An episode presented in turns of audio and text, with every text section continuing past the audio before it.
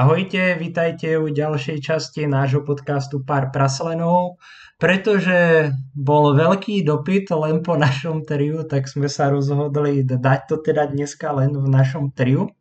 A našou témou bude archeológia. Pretože ako som taká raz sedel a premýšľal, aj taká nechutná vec sa stane, že príde na mňa nejaká intelektuálna chvíľka, tak ma vlastne napadlo, že sme nikdy nerozobrali, čo teda ten archeologický výskum je a čo si pod tým môžeme predstaviť. No a aby som tu nemudroval sám, tak je tu so mnou Miro. Ahoj Miro. Dobrý večer. A je tu so mnou Tomáš. Čau Tome. Nazdar. Toma sme dlho nepočuli, vítame ho opäť medzi nami. Takže chalani, nezdržujme to, poďme sa do toho rovno pustiť. Čo to je ten archeologický výskum? Čo si pod tým má niekto, kto bolo raz, dvakrát v živote v múzeu vlastne predstaviť? Poďte do toho, nehambite sa. Uj, uh, no dobre, tak uh, skúsim ja a pokúsime sa to zrobiť bez definície, pretože tá je neuveriteľne suchá, hej, a vo výsledku väčšine ľudí to nič nepovie. Ale je to v svojej podstate sa dá rôznych uh, činností, hej, uh, vykonávané hlavne v teréne, ktoré buď uh, robia priamo, hej, uh, terénny výskum, to znamená, že ide sa kopať rôznymi štýlmi, či príde ťažká technika, až po, až po že ide niekto uh, kopať ručne, alebo sa robia len prieskumy pomocou modernejších technológií, alebo sa robia te, uh, podľa, uh, podľa najstaršej technológie, to znamená oko typ 1, hej, uh, skupina v rojnici ide po poli a prechádza sa hľadať črepy. Archeologický výskum teda dokáže pokrývať neuveriteľné množstvo činností, Hej, a v rámci toho je tam aj uh, ale rôzne výsledky. Ja by povedal aj uh, rôzne, rôzne drahé sú. Uh, keby to bolo jednoduché, asi by to nebola veda, čo? Takže, aby sme si to predstavili, povedzme, že ja stretnem v šenku strica z horného konca, ktorému som nosil ohárky a ten mi povie, že tuto na kopci niečo je. Tak čo bude nasledovať. Hej, že nejakým spôsobom sa dopracujeme k rozhodnutiu, že bude tam výskum. Čo bude nasledovať? Čo si má ten človek tak, predstaviť? Tak môžem ja k tomu, tak väčšinou je to také, že to oznámenie, ak teda prejde cez nejaký pamiatkový úrad alebo niečo, čo by naozaj mal byť prvý krok, hej, to sme sa už tuším aj bavili pri uh, diele čisto archeológii, ako vede, tak je možné, že to tam práve pôjde niekto obliadnúť, aby vedeli, či teda je to nová lokalita alebo niečo podobné. Ale ak tam strýco naozaj nájde teda nejaké tie črepy a je veľmi z toho nadšený, väčšinou z toho nebude nič, ak už to je lokalita, ktorá bola nájdená. Pokiaľ tam pôjde o nejaký development alebo nejakú stavbu alebo niečo podobné ďalej, tak možno sa tam teda ten výskum uh, bude realizovať inak, ale väčšinou to je také, že tie črepy Buď ich tam môže zahodiť rovno, alebo si ich môže nehať, pretože sú vytrhnuté z kontextu. A tuto takisto nepadla taká jedna formulka, ktorú ja si akože ešte dosť libujem, že sú fakt dva druhy výskumu. Jeden je vedecký a druhý je záchranný, väčšina je záchraňakov. A to tiež sa dá rozložiť na množstvo vecí, že či už chceme zachraňovať nejakú ruinu, pamiatku alebo niečo podobné, alebo proste zachrániť to, čo je v zemi, keďže niekto ide robiť parkovisko a ten vedecký výskum to je taká akože uh, mýtická vec na Slovensku by som povedal. Je ich podľa mňa veľmi málo, aj keď samozrejme každý sa teraz búcha do prst, do to počuje a má s tým niečo do, dočinenie, že však tuto jeden bol. To je pekné. A na druhej strane aj celkovo tá definícia, čo tu Tomáš tak pekne obišiel, je v podstate uh, tiež v podstate taký mýtus, pretože definícia hovorí, čo by malo byť a potom je tá realita, čo sa väčšinou pri tom výskume naozaj deje, udeje a stane. No. to pesimisticky to do, doplňam.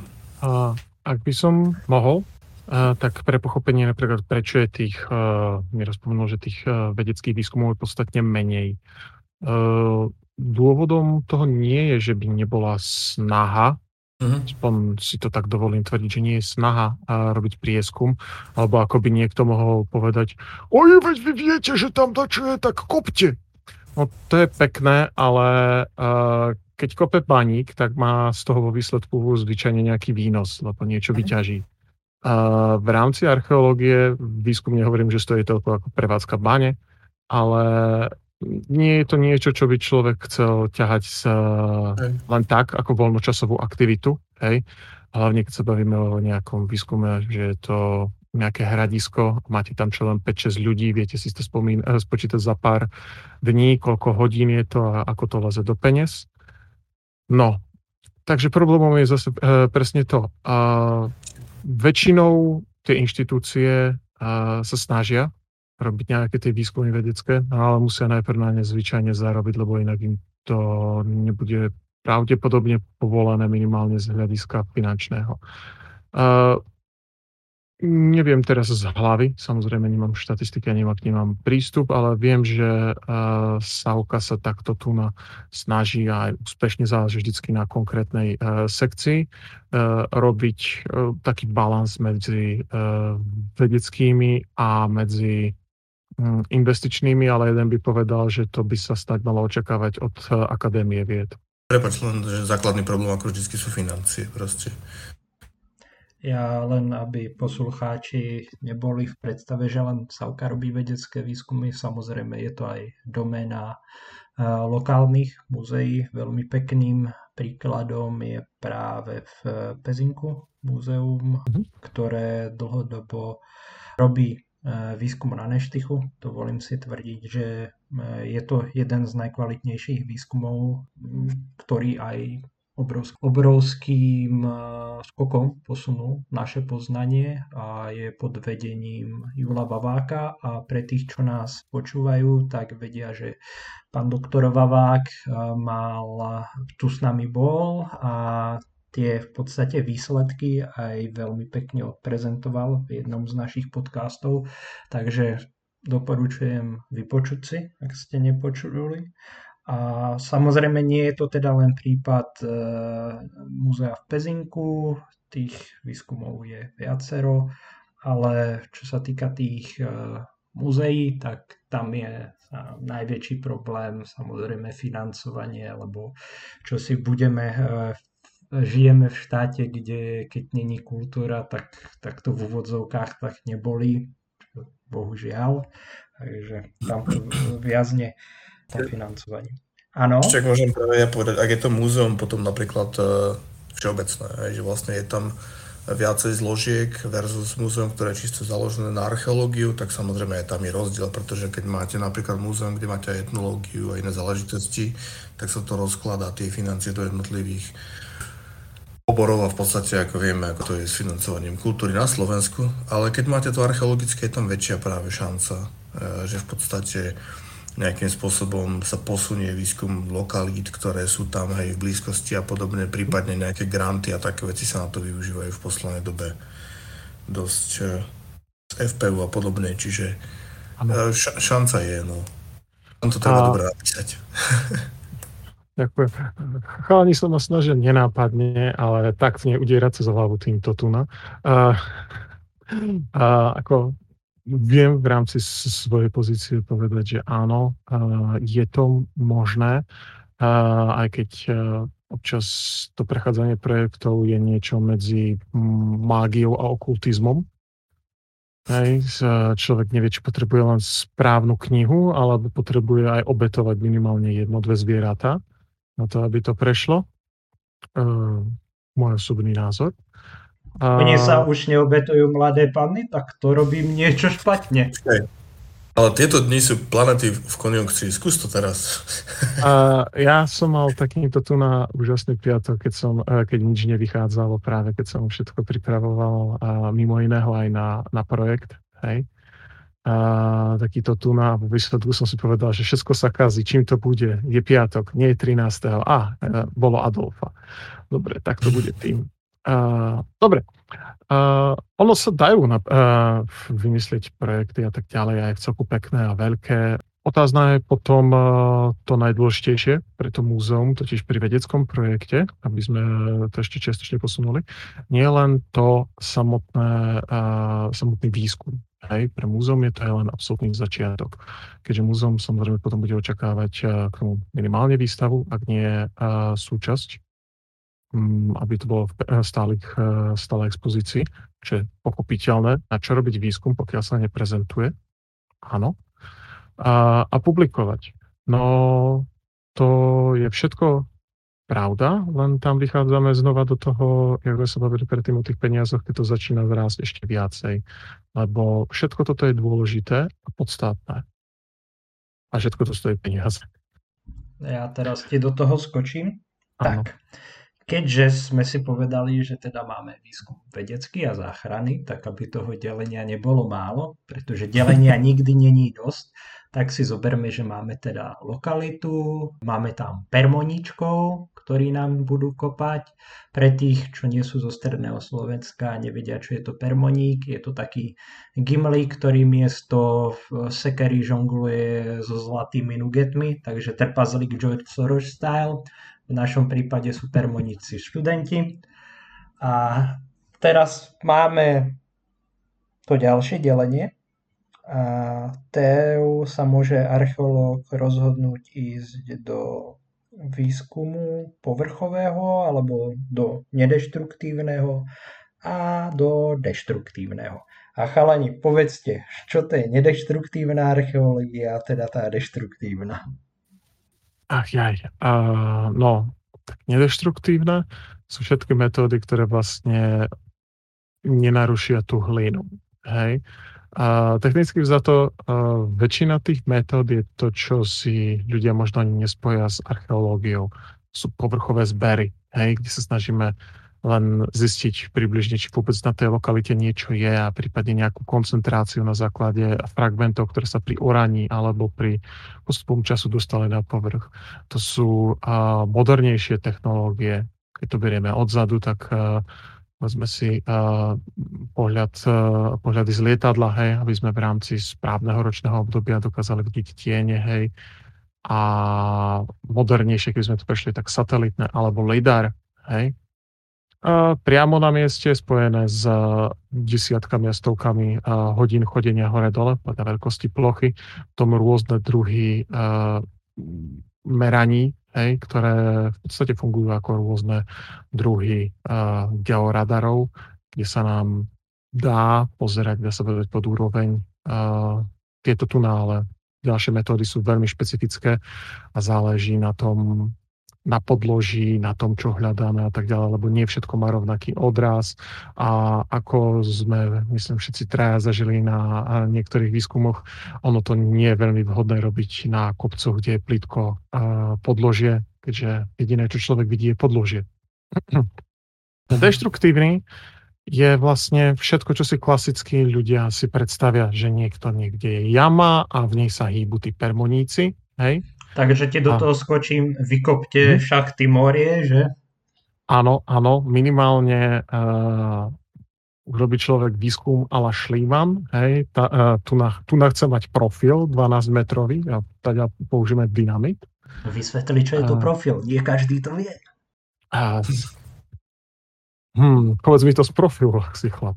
Uh, ja ti do toho skočím. Profil je, hmm. keď vykopete jamu, zarovnáte to Skrátka dorovna, dorovna. Predstavte si, že sa pozeráte na stenu a teraz uvidíte rôzne odtiene v podstate výplne tej jamy a na základe toho my tomu hovoríme vrstvy a každá tá vrstva sa usádza postupne. To znamená, že čokoľvek sa tam hodilo, povedz, povedzme, že do tej jamy na, nasypete v určitom, v určitom období piesok, tak ho tam pekne uvidíte. No, lepšie to popísať neviem. Chalani, ak, to vie niekto lepšie, tak ešte. Áno, v podstate je to podľa mňa dobre vystihnuté, je to, je to ten uh, call me res, hej, a v rámci toho daného výkopu, lebo čím kolmejšie je, tým jasnejšie to človek uvidí, pretože tam, tam nemá chyby v rámci toho, že je to pod uhlom. A ako by sa to dalo dobre prirovnať? A možno k niektorým koláčom alebo ku tortám, hej. Až keď ich prerežeme, tak vidíme, ako e, sú vo vnútri poskladané. Hej? Jo, to je vlastne naj, základnejšia akoby funkcia práve profilu. Hej. Teda robíš prierez niečím, aby si videl, čo všetko tam bolo uložené. A môžete si s nimi robiť profilovky. Uh, no, a prečo je to deštruktívna? No, uh, je to z toho hľadiska, že ako povedal Dušan, tie vrstvy sa tam usádzali stáročia, tisícročia, 5 rokov, uh, to je jedno. Ale keď došlo k tomu uloženiu uh, v tom historickom období, tak v podstate tým sa tá jama ako uzavrela Zvyčajne sa do nej nezasahovalo a keď, tak je to tam zase vidno. To je jedna z krásnych vecí práve na, týchto, eh, na terénom výskume. Eh, prakticky eh, vždycky je vidieť, že niekto do tej pôdy zasiahol, keď sme v tej úrovne sterilu, teda hliny, ktorá je akože bez prístupu, kde ešte neboli ľudia. Takže krásne dokáže vyriešiť e, príbeh, pretože určite sa nám to stalo všetkým, že boli sme na výskume a nejakí permoníci sa usmievali, haj, ja vám vykopem jamu a do nej niečo založím, ak prídete na to, že som to nezrobil, e, že je to staré a že som to nezrobil teraz. No. Uh, lidé sú rôzne. No. A tá, tá deštruktívna fáza na tom je totiž to, že ak my chceme vidieť ten profil, tak je samozrejme, že musíme čas z tej výplne inej časti odkopať.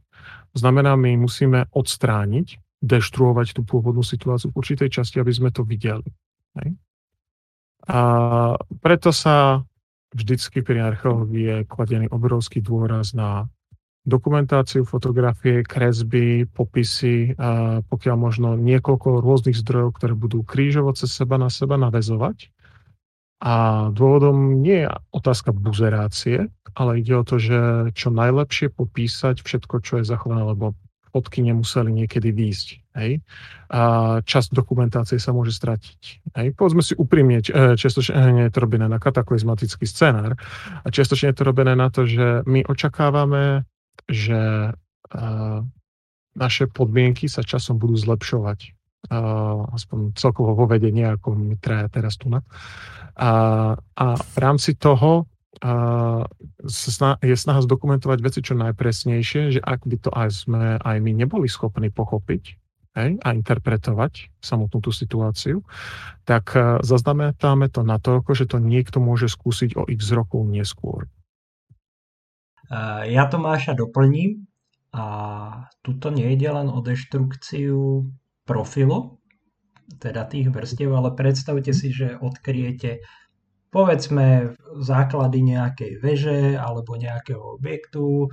V náhrade, je to robené, je to čiastočne vymurované, vy to odkriete ale tým, že to odkryjete, tak prichádza aj k deštrukcii takýchto vecí. Je to dané napríklad aj tým, že kyslosť zrážkovej vody je momentálne väčšia, takže sa to postupne deštruje. Veľmi pekný príklad je v Českej republike, kde archeológovia, myslím, v 90. alebo v, koncom 80. rokov našli jeden hrad. Normálne bol zasypaný, vykopali ho do určitej, do určitej výšky a teraz všetci z toho boli happy, máme nový hrad, je to super, je, je, je. No, lenže ako to vykopali, tak ten hrad bol postavený z nejakého mekého kameňa, ako, na to, ako sa to vystavilo tým povertérnostným vplyvom, tak sa im to začalo sypať a teraz tak trošku riešať dilemu, čo s tým. Zároveň sa s týmto môžeme stretnúť aj, ako som počúval nedávno rozhovor s českým egyptologom eh, Bartom, eh, aj v zahraničí, eh, kde niektoré štáty na to myslia a pán Barta povedal, že konkrétne do Egypta, keď ide výprava, tak musí mať povinne so sebou aj konzervátorov, inak im nedovolia viesť výskum. Miro, môžeš ísť. No ja som najprv chcel akože dodať k tomu, e, že v podstate niečo podobné, ale vlastne z vlastnej skúsenosti, že ako náhle ty niečo odkrieš, aj keď nájdeš nejakú štruktúru, napríklad práve spomínaný hrad, tak e, nejaké tie úpravy v baroku a podobne, hej, a blato uprostred Malty a podobné veci, čo tam dávali, lebo zliepali uh, skade ruka, skade noha hrady, tak potom tak aj vyzerá, že keď ti na to raz pekne v auguste zaprší, tak sa ti rozlezie celý múr, aj to sme videli aj s Tomášom. Druhá ale vec je, že tuto je práve tá hypotetická rovina, že na jednej strane, keď máš práve nedeštruktívnymi metodami nejakú peknú, nejaký pekný výstup, napríklad mohylník, hej, že tam máš kruhy jak Eh, olympijské. Ale potom zrazu začneš kopať a uvedomíš si, že OK, tuto niečo nesedí, pretože tá hlina je taká uh, výrazná, taký výrazný rozdiel medzi nimi. Prečo? Pretože tam boli iné podmienky. Toto sa mne napríklad konkrétne raz stalo, mali sme presne mohylník, tuším niekde v Hviezdoslavove. A bolo to uprostred starého, tiež neviem, či som to niekedy nespomínal, uprostred starého uh, detského ihriska. A ono bolo trošku nižšie ako terén v okolí, takže sa tam držala voda. Všetky tie mohyly, ktoré tam boli, rozpilo. Takže až na, na troch metroch hĺbke, kde sme fakt len vďaka vie, viery, e, na verím Boha sme kopali proste, tak sme zistili, aha, tu je keramika, tu niekde to končí. Čiže v podstate tieto veci e, deštruktívne, no, ne, musíte si zaprvé vedieť, trošku je predstaviť, ako to asi bolo, hej, a tak ďalej. Ale na druhej strane v podstate nemáte potom a pomocou tých nedeštruktívnych metód šancu často ani zistiť, čo všetko tam reálne v tej zemi je a ako to dopadlo a tak ďalej. Hej, potom bioturbácie, keď máte posunuté pomocou koreňov alebo nejakých hlodavcov a také veci, nálezy a tak ďalej a tak ďalej. Prípadne nejaké ďalšie bočné zásahy. Hej. A ešte úplne najväčšou perličkou sú superpozície, ktoré tiež väčšinou nie je vidieť takým takýmto spôsobom, ale potom zistíte, že OK, tu je barák na baráku alebo niečo podobné. Čiže je to naozaj také, že aj jeden aj druhý typ týchto metód v podstate má nejaké svoje plusy a minusy, tak ako všetko. No. Nebojte sa diváci, myslím na vás, ja len doplním Mira. Mohylník je zo skupenie Mohyl, e, pre lepšiu ano, predstavu. E, vypadá to ako e, záhrada, ktorú rozkopú krtkovia na steroidoch. Takže a Super, pozi- by... super pozícia sú, keď sú dva objekty v sebe. Hmm? Každý archeológ to miluje. Križujú, áno, áno. A ešte by som napríklad doplnil, napríklad práve výroba profilov je niečo, čo sa neoplatí pri mohylách a podobných veciach, pretože keď to seknete z nejakej pozícii, máte veľkú šancu, že práve e, rozseknete nejaký hrob alebo niečo podobné, takže to treba obísť a také veci. Hej. A to môžete zase zistiť až vtedy, keď už práve robíte tú deštruktívnu časť a tak ďalej. Potom môžete hrať Hamleta napríklad alebo niečo podobné. Dobre chalani, takže máme lokalitu, máme peniaze, máme permoníkov, ideme kopať. Ako to bude prebiehať? Hmm. Tak to je náročné. Zoberieš lopatu, oprieš o zem, či ako nie až tak podrobne? Nie, nie, nie, nie. A ak by sme to brali z úplne uh, praktického hľadiska, tak uh, čiastočne otázku toho, ako to bude prebiehať uh, v rámci toho výskumu, uh, podmienuje práve ten papier, o ktorom sme sa bavili, uh, ktorý príde z pamiatkového úradu, nakoľko ten nariadi čiastočne niektoré postupy, ktoré môžu alebo nemôžu byť zrobené. Zvyčajne to nie je nič e, nenormálne alebo drakonické. Takže ak sme sa spomínali, že mm, vo väčšine prípadov sa bavíme o záchranných výskumoch, že zvyčajne nie sme takí sadisti, v preklade je lacnejšie a rýchlejšie, aby prišiel bager a stiahol ornicu. Pretože permoníci sú tiež schopní uh, dať tú ornicu preč, aby sme sa dostali na, ten, na, ten, na tú úroveň toho sterilu. Áno, ale, ja, ti, ja ti do toho skočím. Áno, sú a navyše ťa ako vedúceho výskumu môže tešiť ich utrpenie. A áno, môže, ale tiež ti môžu vysvetliť, ako funguje uh, to, uh, tyranobiectvo. No, uh, nie, je to, nie je to praktické, ak si dobre pamätám, z Miro sme zažili raz tento tu na návrh, že nepríde bager, ale že si to celé odhádžeme sami a napriek tomu, že sme boli študenti, tak z toho bolo malé stavovské povstanie. A, tak ale to bolo tým, že vedúci bol hrdina, vieš, to je to. Dub stroj. No, te, vlastne ten stroj tam nebol, áno. Uh, takže beriem späť. Uh, takže dá sa dole tá ornica, či už skrz uh, krvácajúce ruky alebo bavkajúci bager, hej. A povedzme to tak, že samozrejme v tej a, hornici a podhorniči môžu byť zvyšky objektov, hlavne ich hornej časti. Avšak v absolútnej väčšine prípadov uh, sa bavíme o častiach, ktoré sú strašne zle rozpoznateľné. Uh, riešili sa na to štúdie, ale celkovo klasická metodológia, pokiaľ si dobre pamätám, stále ešte sa snaží riešiť, OK, ideme na steril, to znamená, už sme pod ornicou a na tej novej farbe, lebo zvyčajne je tam výrazný rozdiel farby a zvyčajne aj výrazný rozdiel v materiále, aj ako iný typ hliny, nie hlina ako hlina. No a v tejto tu potom to človek eh, už nádherne vidí, či mu nejaký ten uh, prapredok sám vykopal jamu, hej, na budár, dom, hrob, dúb, stroj, alebo ako sa niekto, niekomu stalo pred nejakým časom, že zistí, že väčšina jeho výskumu je pokrytá kopcom jam, takých skúma, a zistí, že väčšina z nich sú vybratí stromov. Ono, ešte je tam jedna vec, napríklad u nás v našich podmienkach je problém aj s tým, že väčšina pôdy boli kedysi polia, takže ma, buď tam máš akože aj rozvezenú hlinu od ináka dial, čo môže mhm. urobiť halu zo výskume, lebo niekde bol kopec, lebo tam bola mohyla a v 50 rokoch bolo treba vyrábať polia, tak to tam prehodili. Prípadne hlboká orba, takže máš pluh, ktorý šil asi až po meter až na steril, takže to tam máš jak tiramisu. A toho by som tak... sa pri súčasných cenách pohonných hmot asi nebal. A, a práve, že také existujú. Normálne máš do metra hĺbku, v podstate ty odkryješ ornicu, teda úplne humus to najvrchnejšie a máš tam proste fakt štrkové pásy, lebo to bolo niekde v podunajskej nížine a vieš, že tam pod tým máš prakticky riečne dno za tou smonicou čiernou, tak v podstate tam máš pásiky, keby si koláč fakt krajal. Ja tuto len doplním, tiež mám práve takúto skúsenosť, e, že na jednej lokalite som bol na obhliadke s pracovníkmi Českého archeologického ústavu a tá lokalita je blízko Prahy, je pomerne známa a tam boli doslova pásy štrku, pretože tamojší polnohospodár zjavne nevedel, čo s peniazmi, tak tú orbu dával tak hlbokú, že to ničovo normálne vyťahovalo kamene z podložia na vrch. Takže dúfam, dúfam, že už teraz nemá toľko finančných zdrojov. A divím sa, lebo pochybujem, že to zvyšovalo bonitu pôdy, tak ale ľudia sú rôzni ako sme si už spomenuli. A niekedy si nedajú povedať, ako aj mi rozpomenul na niektorých miestach, kde sa robila tá extrémne, extrémne hlboká orba. A si pamätám, že spolu s Minosom bol na výskume, kde bolo práve táto kombinácia, kde sme mali túto hlbokú orbu. Ešte krížom cesto na niektorých miestach, ktoré neboli poškodené, tak neboli poškodené až toľko kvôli tomu, že do nich urobil niekto výkop na zavlažovanie, lebo sme na podunajskej nížine a a voda je vlastne v celku luxus, pokiaľ človek nie v močiari vedľa Dunaju.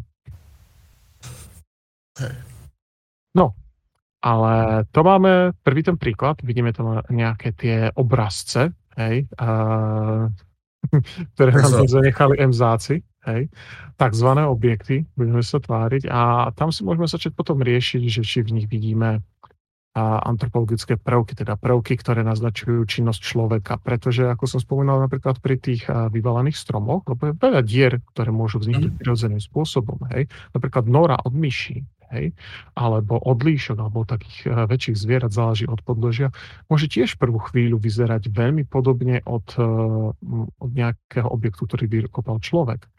A v niektorých prípadoch sa to vážne nedá ani veľmi rozpoznať, hlavne keď si to zahlbili do objektu, ktorý vyrobil človek a zrazu človek, uh, archeológ len začistuje a pozerá, to sú divné okrúhle jamy, jak to niekto robil. Aha, myši. No.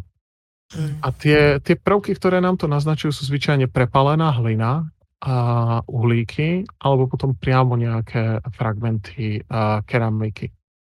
Treba si uvedomiť, že vo veľkom množstve prípadov aj keď ani neviem, nechcem trieskať tu nás hlavy, ale aspoň mne osobne príde, že e, vo veľkom množstve prípadov, keď sa bavíme o objektoch takto nájdených v teréne, tak uh, také zastúpenie, aspoň tak polovica, čo sa týka kvantifikácie, bude, budú na odpadové jamy. No je to typicky sídliskový odpad, to je normálne. Áno, lebo tento problém nie je moderný. Aj človek v praveku, odkedy sa usadil na jednom mieste, tak uh, prišiel veľmi rýchlo na to, že nemôže len to za seba hádzať. Hej. Tak začal to za seba hádzať, ale za seba dojami, hej, aby, aby sa to trošku zlepšilo. A samozrejme, keď tam bol 10 generácií, tak ako to smetisko malo určitý rozmer. Ono práve toto sa ale robí už pri takých tých neurčitých e, fľakoch, keď nastupuje tzv. fľaková e, komisia, kedy sa rozhoduje, že či je to objekt alebo len proste to tam niečo podmazlo Lebo normálne objekty väčšinou majú akože pravidelný tvar a ty už vieš vyčítať, či to je pôdorys nejakej chaty alebo nejaká kolová hej, sústava alebo niečo podobné. Vieš. Áno. A mimochodom odporúčam všetkým uh, poslucháčom skúsiť si nájsť uh, nejaký výstup z nejakého archeologického výskumu z praveku a, a dať to deťom, dať to, dať, skúsiť to aj samým, nech si pospájajú v rámci kolových jamôk, že č, čo tam uvidia, hej. Pretože myslím, že sa to niekedy skúšalo, že sa dalo trom archeológom ten istý výstup z výskumu a v rámci kolových jam, aby tam našli domy a boli to zaujímavé rozdielne výsledky. Tuto je... Treba si uvedomiť, že tie jamy, hej, uh, sa nebavíme o tých veľkých, alebo v prípadoch aj menších uh, kolíkoch a tak ďalej. A ako sme sa bavili, keď niekto niekde býva 10 generácií, tak uh, ten priedomok, pod ktorým akože sa hompala babička, hej, uh, bol dobrý, ale treba ho zvaliť a postaviť znova a inak. Tam práve pri práveku, hlavne na je ten problém, hlavne v tých južných oblastiach, že je to v čo je to osídlenie v oblastiach, ktoré sú náplavové, alebo to tam proste zaveje. Hej, keď si zoberieš v Biskupiciach, keď sme boli tam, ti sa 3 hodiny zavialo objekt, ktorý bol vyhlbený na meter, možno dva pieskom. Takže takýmto spôsobom... Nepredbiehaj, Miro, nepredbiehaj na veselé zážitky, ešte príde, to len gradujeme nej. Vždycky musíš ako keby do úvahy brať proste podmienky. Ja si teda zoberiem na chvíľku slovo a keď už máme teda tieto objekty, ktoré Tomáš povedal, že sú po emzákoch, čo všetci poslucháči samozrejme vedia, že to myslel ako humor, pretože ak nás počúvate dostatočne dlho, viete, že tie objekty sú po lizardmenoch alebo jašterých ľuďoch. Hej.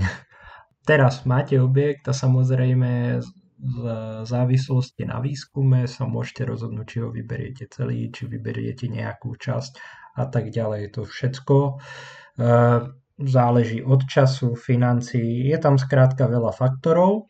V závislosti teda od toho, v akej, v akej časti aj časovej sa výskumu sa ten objekt našiel, tak sa rozhoduje, kedy sa, či sa bude vyberať a ako sa bude vyberať. A potom samozrejme to máš veľmi dobre poznamenal s tým spájaním kolových jamiek, dokumentácia, dokumentácia, dokumentácia. Čím lepšia dokumentácia, tým lepší výsledok z výskumu a vysomárie sa z toho aj niekto iný, než ten, kto to kopal. Takže chalani, ja uh-huh. si myslím, že teraz sme to v stručnosti popísali a môžeme prejsť k ďalšej otázke, ktorá ma trápi a určite trápi aj všetkých našich poslucháčov, lebo stretol som sa s takouto vžitou vierou, že tá archeológia je o tom, že ja vlastne prídem, vybalím si slnečník, e, do rybníku vedľa lokality si hodím piva a teraz vyťahnem štečeky a idem so štečekom. Teraz prichádza tá chvíľa veselých historiek a PTSD, Takže ak počujete v pozadí náhodou Fortunate Sun, áno, teraz chalani práve dostávajú záchvat. Tak chalani, poďte do toho. Začni, začni Tomáš. A ja by som pre začiatok mohol povedať, uh, nakoľko aktuálne pripravujem a balím, uh, že idem na výskum, že pozrel som si to na schvál, predtým, než sme nahrávali. Uh, v, vo vybavení nemám žiaden štetec, hej. Mám tam, mám tam krompáč, mám tam lopatu, rýľ, hej, uh, rôz, uh, rôzne motiky podľa tvaru, hej, a, a potreby, ale jediné, čo by som potreboval, a nemám to ako odniesť na vlastnom chrbte, lebo nie som Pokémon, hej, je ešte fúrik, hej, no tak žiaľ, nedá sa. A ten štetec uh, má samozrejme svoje miesto v tej archeológii. A je to strašne spojené samozrejme primárne s tou ideou z egyptológie, hej, kde je to miestami otázka toho, že sa idem prezametať e, do určitých oblastí. Ale aj v našom prostredí sú miesta, ktoré sú piesčité a sú miesta, ktoré si, sú tak jemné, že potrebujete tam riešiť e, štetec. Napríklad e, je väčšina ľudí, záleží samozrejme od hliny, je výhodnejšie čistiť kostry pomocou šteca, než pomocou krompáču. Hej? Sú psychológovia, ktorí s týmto výrazne nemusia súhlasiť, ale to je môj osobný názor. Hej? Čo sa týka to, teda e, štetčekovať e, krížom cez nejakú hĺbku, oni tie, um, tie sondy alebo tie výkopy miestami samozrejme majú takú hĺbku, že tým štecom by to bolo vzrušujúce. To je tá chvíľa, kedy archeológ na začiatku smeny vlezie do výkopu, nie je ho vidno nasledujúcich 8 hodín a potom vylezie vonku ako opica, pretože do takej hĺbky nejde rebrík. Hej. A v rámci ako bolo spomínané, spomienok, hej, z, minul sme mali niekoľko takýchto tu na sond, kde sme si akurát nechávali strategické rozmiestnené kamene v profile, po ktorých sa dalo vyliesť. A to je ešte dobré, ale ja mám, ja mám práve spomienku na teba v Trnave, ty si bol v nejakej uh, zásobnicovej jame, čo mala viac ako 5 metrov na hĺbku, proste ty si sliezol, zobrali ti rebrík a potom o štvrtej si vytiahol von ako proste. Tomáš, niekoľko, Tomáš v tej chvíli nekopal, on už fakt fáral. Ako. Áno, áno, to bolo vynimočné miesto, kde a, bol som šťastný, že to po A nespadlo, a nakoľko to nebolo také netypické na tom výskume, je to tu na jame stabilita. A nemá to nič spoločné s bezpečnosťou práce, proste ten výkop nebol stavaný pôvodne na to, aby to bolo znova otvorené, hej, je to odpadová jama. Haha. Ale áno, sú to proste také problémy a znásobujú sa, ak by sme to brali z hramci a BOZP, Bezpečnosť a ochrana zdravia pri práci, v rámci toho, že ako sme spomínali a tie, tie, tie profily, tak si viete predstaviť, že asi my nie sme veľmi nadšenci ohľadom paženia, hej, toho, že sa vydrevnia boky, aby to nepadalo. Pretože cez to potom nič nevidno. No problém je, že keď to začne padať, tak eh, potom nás nikde nevidno. Hej? A, takže je to taký ťažký súboj. Plus, uh, keď som spomínal tie kamene, tak to bolo jednak, uh, ak si dobre povedal Mirom, tam na tom výskume ani žiaden rebrík nebol. Hej. A keby aj bol, tak tá stabilita profilu bola taká, že keby sme ho, to o neho opreli, tak by sme pratali nasledujúcich pár hodín, lebo okay. keď sme spomínali, že ide to ako koláč, hej, alebo sú rôzne vrstvy v tom. Treba si uvedomiť, že tie vrstvy majú často rôzne farby. To znamená, že keď sa opriete a začnú sa droliť, tak eh, špinia všetko pod tým. To znamená, že niekto, keď sa neopatrne na o pár metrov vyššie nad vami kopne do hliny, tak vy máte pol hodiny čistenia, alebo vám pokazil profil. To je len šialenstvo, keď to chcete hm, tým štýlom. A na konci práve takýto tu na profil, alebo takúto sondu, čo je hlboká, a zrobiť tým štýlom, ako ste zvyknutí, to znamená, aby na dne nebolo vidno žiadnu hlinu, hej, ani stopy po človeku a uvedomujete si, že potrebujete lietať. Ešte jedna záležitosť je práve dôležité, že čím idete hlbšie, tak v podstate máte vo väčšine prípadov na Slovensku práve v takých oblasti ako je Trnava a podobne a nižšie a máte vodu. Čiže je to nebezpečnejšie, že môžete ten íl začne byť uh, vlhký, hej, v podstate keď stojíte na mieste, tak potom vyťahnete topánku alebo niečo podobné, alebo úplne sa to ani nedá, čo sa tiež stalo práve aj tam v Trnave. A zaplňa sa to vodou. V Bardeve som to mal to isté v podstate, hej, že doslova tam miesiš nejaký ten hnusný íl, ako keby si mal na chvíľku páliť keramiku alebo niečo podobné. To si pamätám, Miro stal po kolena vo vode v tej jame. Ja som bol mutnutý, pardon, triasol som sa na zemi a mal som v očiach spomienky na Trnavskú spraž. Ah, ja by som inak k tomu mohol, k tomu štečekovaniu niečo povedať. No povedz, povedz. Lebo o to ide, že práve, ako som už asi viackrát aj naznačil, tak v podstate vždy ide o, o podmienky, ktorých sme. Ja keď si predstavím štetec a počas výskumu, tak by to bolo práve na nejaký nález, ktorý je celistvý. V podstate môžem tým napríklad, ja neviem, nájdeme nejaký rímsky oltár, prostred niečoho hodený, tak to sa na to možno dá použiť alebo niečo podobné. Tu padla tá kostra, nie je práve tu v miestnosti, ale ako Tomáš hovoril uh, o tej kostre, ja by som kostru štecom nevyberal, pretože to není dostatočne jemné, ty ju máš oškrabať, čiže ja by som to zobral také veľmi jemné nástroje, všelijaké sú na to, keď nemáte čo, tak si mhm. kúpte na, na keramiku a podobné záležitosti. Ale aj tým štecom, hlavne v tých našich podmienkach, môžete urobiť problém. Pretože jedna naša nemenovaná kolegyňa urobila takéto niečo práve na Neštichu, kde pomocou štetky krásne vyčistila celú, celý objekt. Ale pomocou toho, jak to zaprášila a uschlo to tam, tak vlastne zničila všetky prechody, farby, to bola práve superpozícia či, a tak ďalej.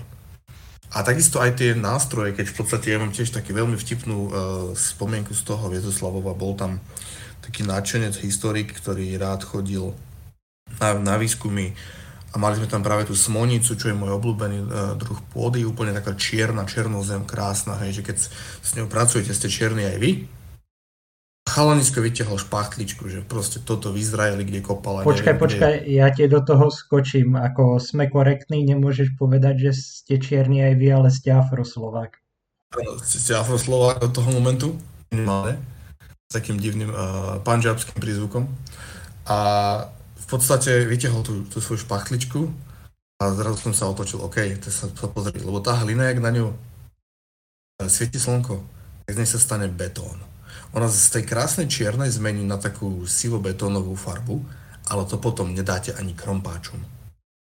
Čiže tú špachličku rovno schoval a zvykol si na lopatu a potom plakal. Typický historik. No, ale o to v podstate ide, že tu musíte vedieť, napríklad keď chcete sa len v rámci Slovenska, musíte vedieť, do čoho budete kopať, čo sa kde ako kedy hodí a také veci. Vlhkosť je tu bežná vec, tu prší často, je tu spodná voda, čiže ten štetec uh, môžete si nám sadnúť. A áno, a to bolo veľmi, uh, veľmi dobrá poznámka. Ja som ten aj tak pri tej kostre myslel skôr takým štýlom, že je to uh, pieskový zástyp. Hej? Jasné. Ale, lebo v ich prípadoch proste áno, uh, radšej nejaký uh, nástroj v rámci tých uh, špeciek a tak ďalej. Ale uh, ako si povedal, je to všetko o okolnostiach. Hej? Keď a, Prepač, práve predstavím tú kostru, tak v podstate tým štecom, keďže to je také, ne, neviem do akej miery lebo štec je široký pojem, ale môžeš práve tú kosť odtiaľ pohnúť, to ti nechceš, takže je lepšie to orezávať, pokiaľ sa dá, nech to je teda na tých ako vystupujúcich záležitostiach a podobne. To je len moje Áno, ale to, ako si hovoril, je to príklad okolností, keď máš uh, nešťastný hrob, čo je prakticky kompletne v piesku, tak uh, v podstate sa prehrabka na uh, ako sme spomenuli, všetko ide o tie, tie detaily hej, a rozhodnutie priamo na mieste, lebo aj takýto malý nezmysel dokáže uh, skaziť výskum. Uh, dobre bolo spomenúť, lebo ten, ten štetec, alebo potom metličky prípadne na začisťovanie, sú taká dvojsečná zbraň, ako bolo pekne spomenuté, pretože štetec samozrejme, keď si zoberie človek, primárne slúži na to, aby sa používal na maľovanie, hej, rozťahuje farbu. No a keď e, je čo práve, ako bolo spomenuté, niektoré typy hliny, ktoré veľmi dobre farbia, alebo sú, sú materiály, ktoré veľmi dobre farbia, ako uhlíky, hej, prepálená hlina, tak človek si týmto začisťovaním plošným len rozťahuje farby a úplne kazí hej, ten výsledok, ktorý tam je.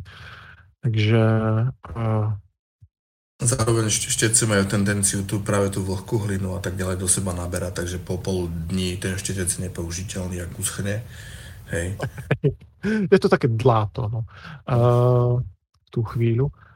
Uh, s tým, takže to, to, toľko asi uh, naše názory ku štecom, nie sme veľkí fanúšikovia. A keď, tak by som povedal, že keď už štece, tak skôr tie širšie, čo ja viem, už, tie, uh, už tie maliarské, čo ja viem, na tú, na tú šir, uh, šírku troch, štyroch prstov, mm. hej, niekoľko palcové. Rozhodne nie je tam niečo také na úrovni pápere, však človek sa nesnaží dať uh, prach z kníh dole, hej. Viem tam, si, tam to musíme hýbať. Viem si predstaviť, že štetec je taká sekundárna vec, ak máte luxus z toho, že máte čas navyše a vytiahnete, ja neviem, z cisterny alebo zo sute nejaký architektonický prvok. A potom to teda, keď to uschlo už akože ten štrk na tom a tak ďalej, mal tam a čokoľvek, na tom už tak nedrží, tak vlastne potom to očistíte, aby ste nerozbili, hej, ja neviem, nejakú rozetu alebo čokoľvek tam je, to už si viem predstaviť, ale to je fakt taká jemná práca, hej, že... Mhm. A aby sme to dali asi do nejakej perspektívy, čo je také pochopiteľnejšie, tak uh, povedzme príklad z našeho výskumu, čo sme mali spolu, kedy sme následne po tom, čo sme si to vykopali, tak sme si to sami presitovali non-stop v kuse mm. nejaké dva týždne. Hej, a to sme sa bavili o objeme hline uh, porovnateľne asi s dvoma tatrovkami plnými hliny. Hej. Takže robiť toto pomocou šteca je, hm, je to taký návrh na psychiatriu. Hej, nazveme to tak. Takže... No, tu práve naražaš na tú vec, že v tých filmoch a podobných veciach No asi aj o tom by sme sa mali niekedy porozprávať, ale je tam práve tá tendencia takého toho úplne wow momentu, kedy sa akože niečo objaví a práve to vyšlo z nejakej tej uh, výrobne artefaktov, hej, umelých a podobne.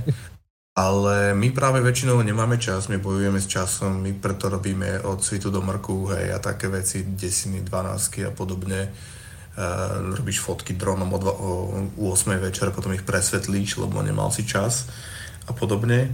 Čiže keď potrebuješ naozaj tie kubíky, tony uh, hliny alebo iného materiálu odstrániť, uh, presitovať, ako sme mali my tam proste problém, tak nemôžeš proste s týmto nejako hazardovať. Potom si fakt odoberáš z víkendov, odoberáš si z voľna a tak ďalej a trpneš, keď ti tam majú ísť nejakí dobrovoľníci, presne ako na Kapušanoch, o ktorých sa bavíme, lebo potom prídeš 1.9.2014 o 9 ráno na klopku presitovanej veci, čo má ísť do jadra a kúkneš tam a vidíš tam náprstok postriebrený z nejakého 16. storočia.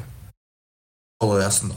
Takže tak nejak by som to definoval. Hej, že v podstate tam naozaj e, sú archeológovia, ktorí to majú viac menej voľné, čo sa deje, ja viem to rejčem a podobné záležitosti sú archeológovia, ktorí majú aneurizmy z toho, keď sa e, výskum nerobí tak, ako sa má.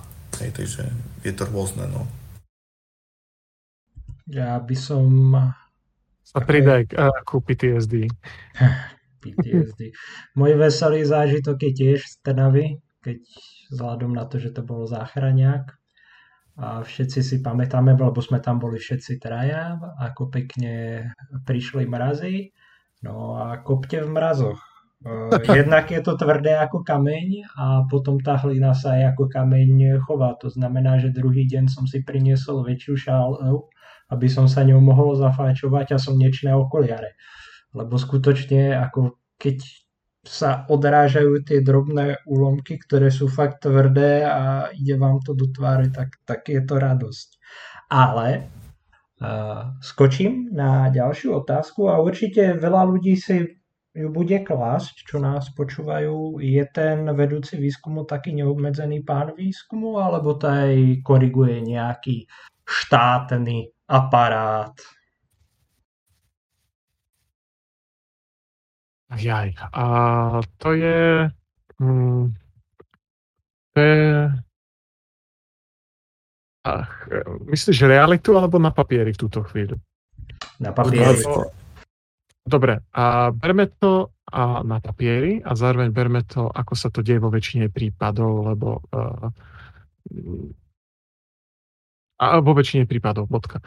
Uh, takže uh, klasicky uh, vedúci uh, výskumu by mal byť buď poverený archeológom s oprávnením, alebo je priamo archeológ s, uh, s oprávnením, hej, čo je ako špecifická vec, ku ktorej sa treba prebárať napriek tomu, že človek má univerzitu, musí si v podstate zrobiť akoby nadstavbu. Uh, mimo univerzity len z vlastných výsledkov uh, na ministerstve kultúry. No a ten potom môže končne robiť výskumy, hej, lebo do, uh, absolvent uh, ako to sme nikdy nespomínali, tak to tu nadám. To, že niekto vyštuduje magistra alebo bakalára archeológie, mu nedáva absolútne žiadne možnosti na to, aby robil sám výskum. Nie je to možné. Hej? Môže robiť výskum pod niekým, ale sám nemôže.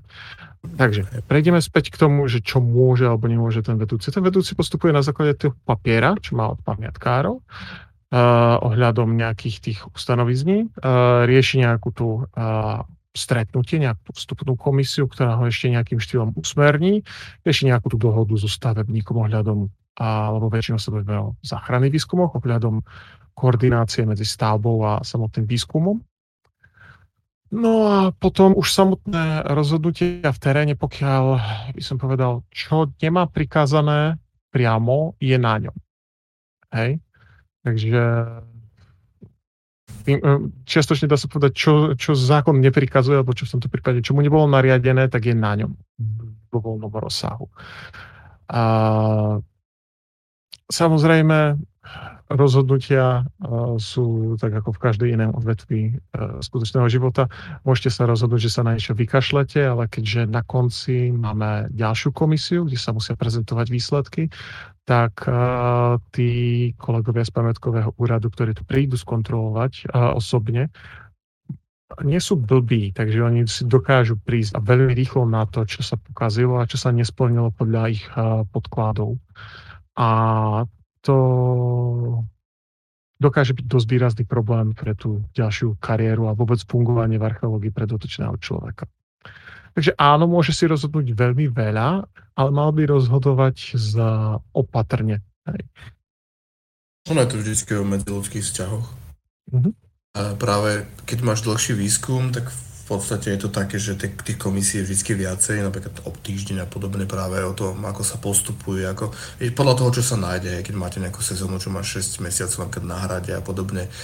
Iné je, keď máte dvojtýždňový výskum pred a po, a prípadne ďalšie fázy a tak ďalej, potom sú tam ďalšie rozhodnutia, keď náhodou trafíte na niečo, čo je práve na konci, ja neviem, nejaké rihy na IBVčku.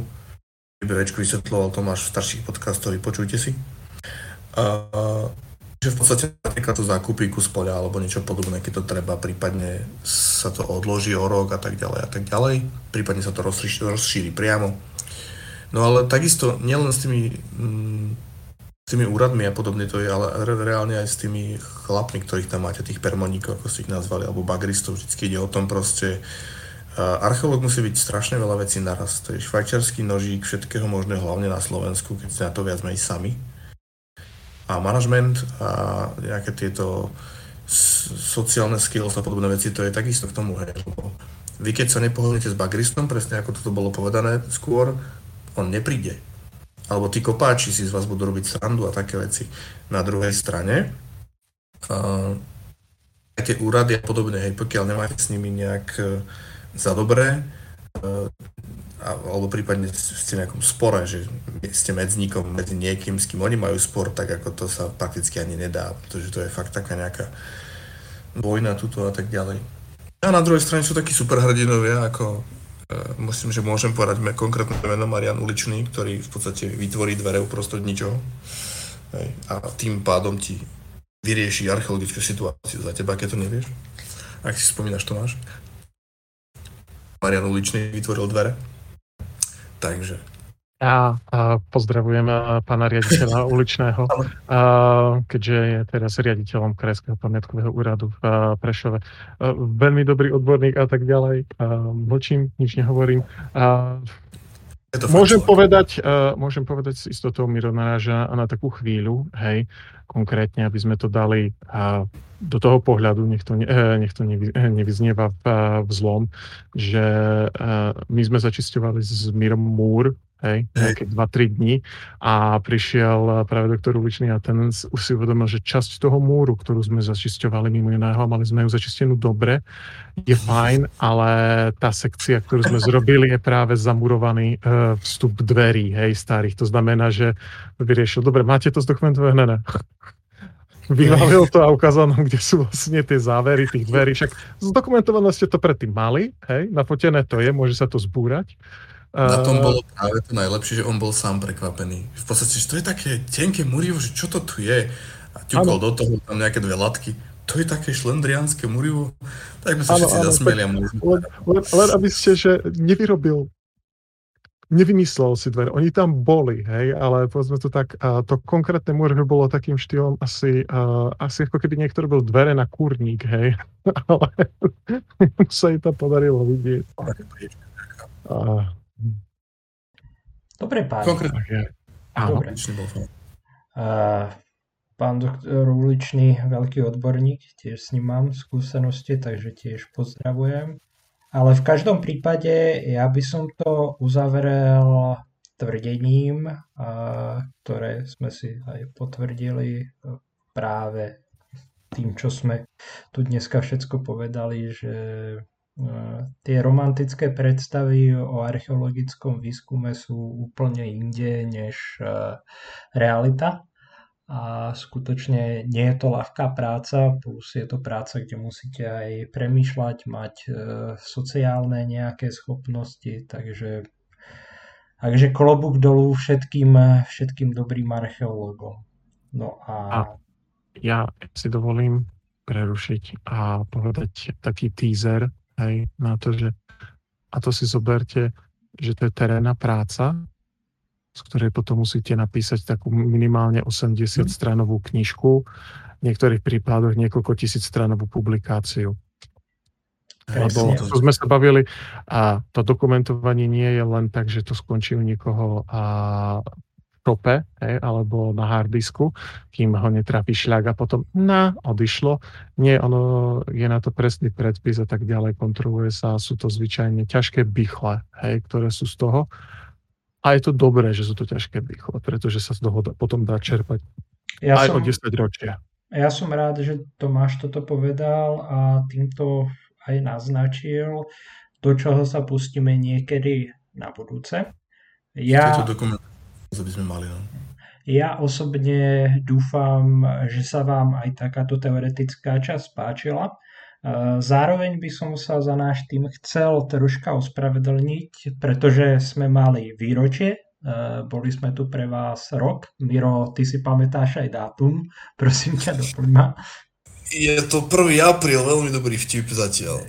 Hej, takto dozadu 1. apríla sme prišli s prvou časťou a ďakujeme vám všetkým, že tu ste s nami, že vás pribúda, baví nás nahrávať pre vás, i keď, i keď e, koľko razy sa celkom solidne dohádame, či už pri výbere témy, alebo pri rôznych doľaďovačkách, ale to k tomu patrí. A zároveň by som chcel povedať, že ešte pekných pár rokov by sme tu s vami chceli byť. A pokiaľ môžete, e, šírte nás, hovorte o nás e, nám to pomôže, keď, keď, nás, keď nás budú ľudia viac a viac e, počúvať. Platení nie sme, takže preto by som vám možno navrhol, naštívte vaše lokálne muzeum, kúpte si nejakú publikáciu od nejakého odborníka. Prosím vás, neoslované inak, ale skutočne niečo od, od nejakého odborníka, pretože práve kopec e, našich kolegov to motivuje a to, v akom, v akom stave bude archeológia a v podstate ako sa bude ďalej vyvíjať celkovo veda na Slovensku je práve v rukách nás všetkých. Takže ak, ak nám na tom bude záležať, tak nám budú, nebudú nám demolovať pamiatky, nebudú sa ničiť archeologické náleziska.